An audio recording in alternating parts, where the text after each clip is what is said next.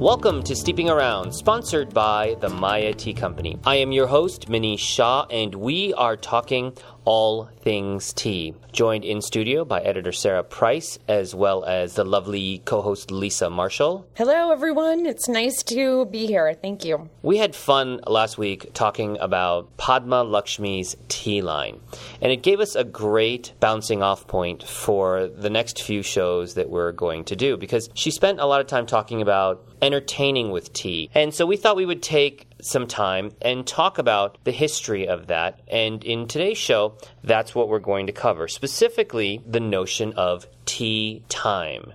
Now, owning a tea company, I think it's like always tea time around here. But uh, there are some formal guides for how to do a proper tea time, and we're going to go over that. We're going to look at the different types: low tea, high tea, royal tea. I think you found something called cream tea. Yes, a cream tea as well. Mm-hmm. Later, we're going to talk about the history of proper English tea time. And finally, we're also going to talk about how you, if you're interested, might want to have a tea party of your own.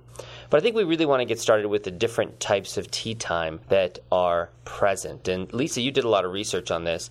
And so I think there's a startling difference between low tea and high tea that people might not be aware of. Well, yes. I mean, I wasn't aware of it myself when I started doing the research, but basically you have two main ones, low tea, high tea. And what determines a high tea or a low tea are the tables that the tea is served on. A high tea is something that is served on a high table, more like your basic table that you would eat a meal on. Yes. And your low tea would be served more on like a coffee table. It's interesting because I think most people consider a high tea to be the more elegant of the tea times. And in fact, it's exactly the opposite.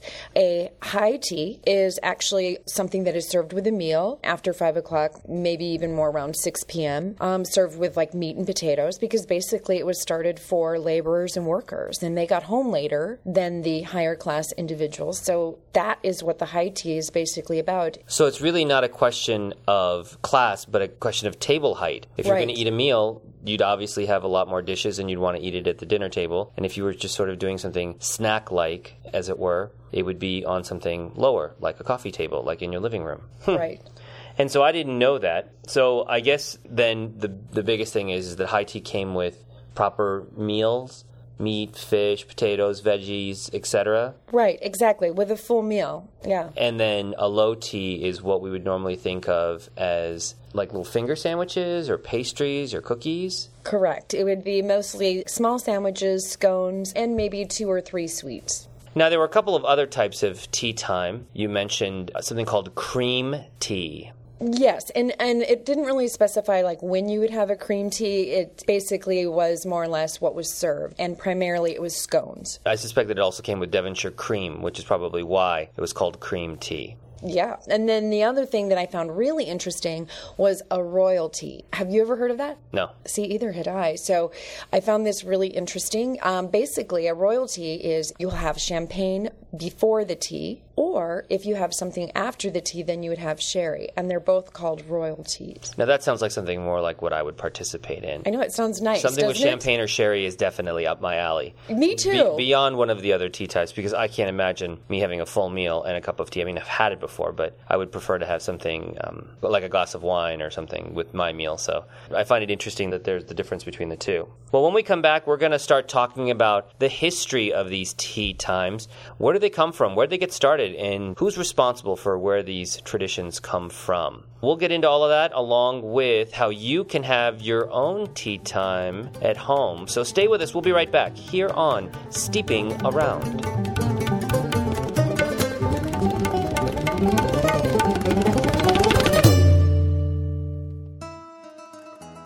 Hi, my name is Roxanne and I am with the Maya Tea Company.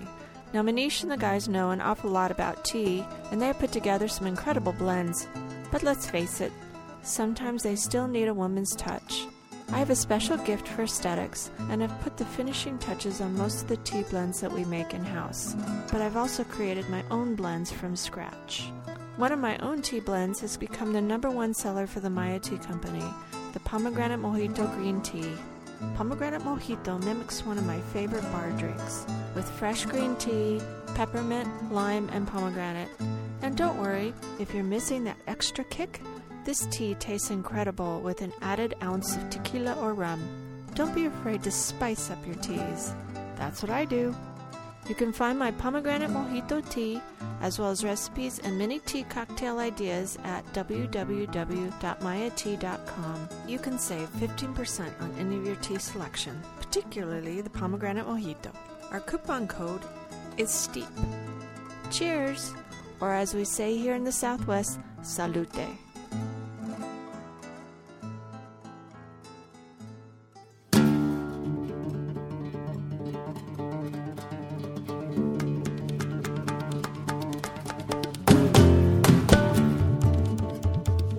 We're back here at Steeping Around. I am your host, Manish Shah, and we are talking all things tea, joined in studio with co-host Lisa Marshall, talking about tea time and the traditions around this venerable ceremony of drinking tea.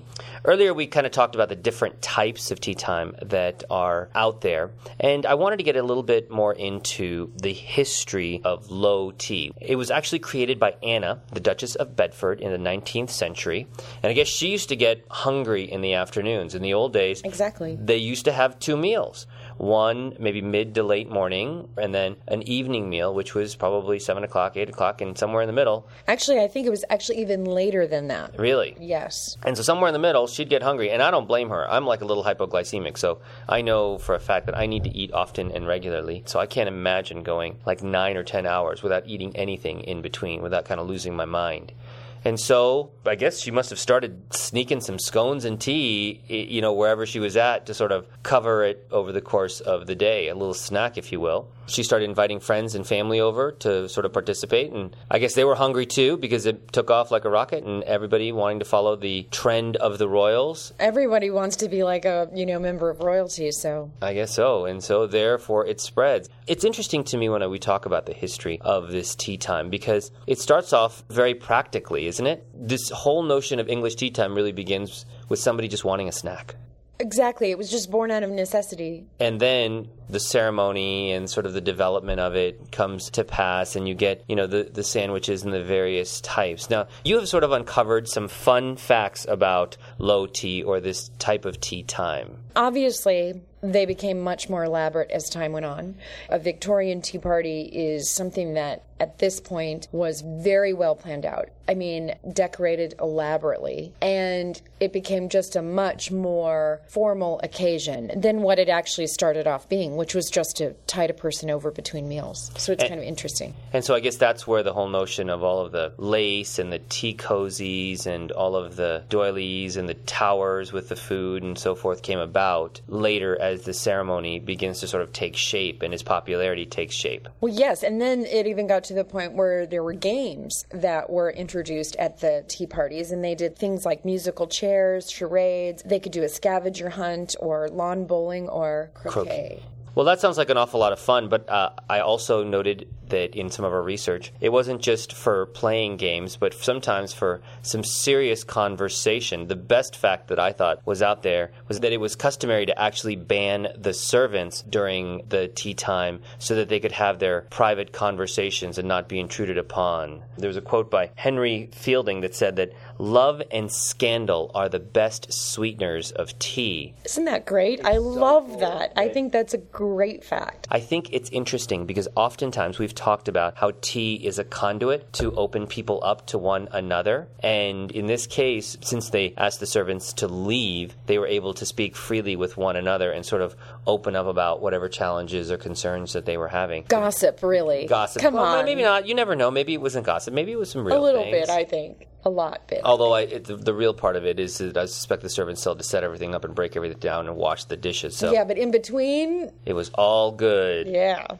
Well, when we come back, how about having a tea time at home? What are you going to need to have, and what does it entail? We'll get to it when we come back right here at Steeping Around.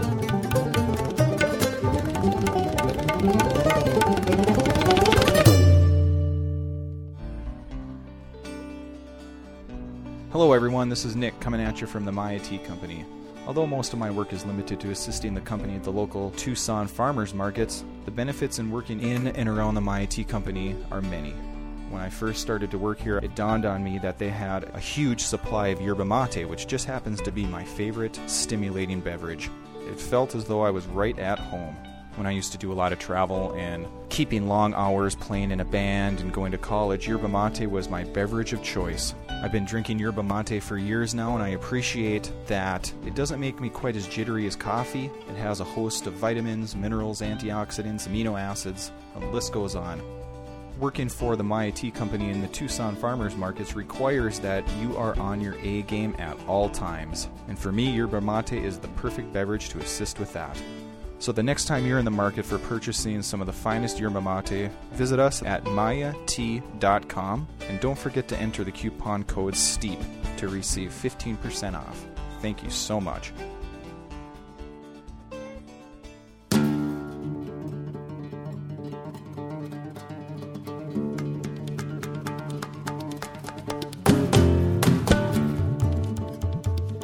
Welcome back to Steeping Around. I am your host, Manish Shah, and we are talking all things tea in studio with co-host Lisa Marshall, talking about tea time.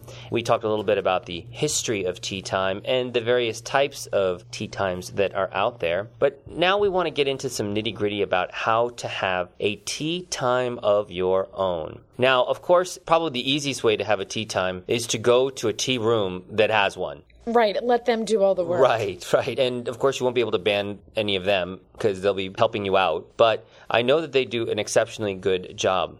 In fact, we did a show where we had a tea time. And I guess it would actually be high tea. In show number sixty-one, we did high tea at the Chantilly Tea Room with former co-host Terry to celebrate her upcoming wedding. And we actually had tea and sat down and had sandwiches and salad. And that you can find on show sixty-one. And in fact, you can find all of our shows from the past, as well as some blogs and photos and even some videos at steeping around dot com. And of course, if you're a fan of the show, you can also fan us on Facebook. But if you don't want to go to a formal place, well, we've got a few ideas for you. Absolutely. I mean, you can host your own party for almost any occasion, if you think about it. There's a lot of very good reasons to have a tea at home. And I know that book clubs are becoming more and more popular. That's a great possibility. You can do it for a business meeting. You can do it for sorority luncheons and, of course, some more traditional bridal showers. Indeed, and that's kind of why we got into the show, because Padma Lakshmi just talked about having it as a way to have people over, but in a less formal setting where there wasn't a whole dinner and entertaining and wine, but being able to just catch up with people in an intimate way, but in a less formal way with less work for both parties. And you know, it's pretty funny because with the resurgence of interest in the royal couple, um, when they were getting married, and I worked at a bakery at the time, I mean, people were coming in constantly prior to that and asking for things so that they could have a tea in order to like be on their own and celebrate the wedding in their own way. And I would imagine since she's getting ready to have a baby pretty quick here, there'll be another baby tea. There'll be another resurgence of tea parties to celebrate. Well, if you're interested in how to host your own Victorian party, we downloaded these instructions from eHow. So go ahead, start taking notes. Here we go. For a Victorian tea party that is authentic, you will need the following. A sterling silver tea service with creamer and sugar bowl, salt and pepper shakers, complete silverware set, serving platters, two candelabras, sugar tongs, serving pieces, pedestal cake plates, jam or jelly serving jar, and napkin rings. A complete English bone china dish set, a crystal punch bowl, water pitcher, plates, bowls, a tall tray, an urn for tea, a table or tablecloth made of damask, I don't even know what that is, damask, lace, linen, or cotton, linen napkins, lace cover or doilies, if the tablecloth is printed, and several taper candles to match the decor. Make a list of all the ingredients that you need in order to make the dishes you have chosen, a list of all the condiments, what teas you need, and what flowers, if any, the name or names of the classical C Ds you are going to get, what party favors you need for your guests. Okay. Whoa. Wow. I have some plates, and I think I've got the tea. Yeah, that's it. I don't even have a punch bowl. So I that's going to be a problem. I just have the plates. Okay. That's it. So we're going to have to figure out something perhaps it's not quite so formal. Yes. And I think if you're going to have a tea party, we can sort of simplify it a little bit. Yeah, because don't, I think, don't be scared by that, I think that there's extensive lots, list. I don't think so. You. I think there's lots of ways to enjoy the tea party properly. First of all, I think the first consideration is where you're going to have it, your location. We're lucky enough to live in a part of the country where you can be outside like eight months out of the year, the four months being summertime when it's one hundred eight degrees. But other than that, somebody's living room or yard where the conditions are pleasant is all that's really needed.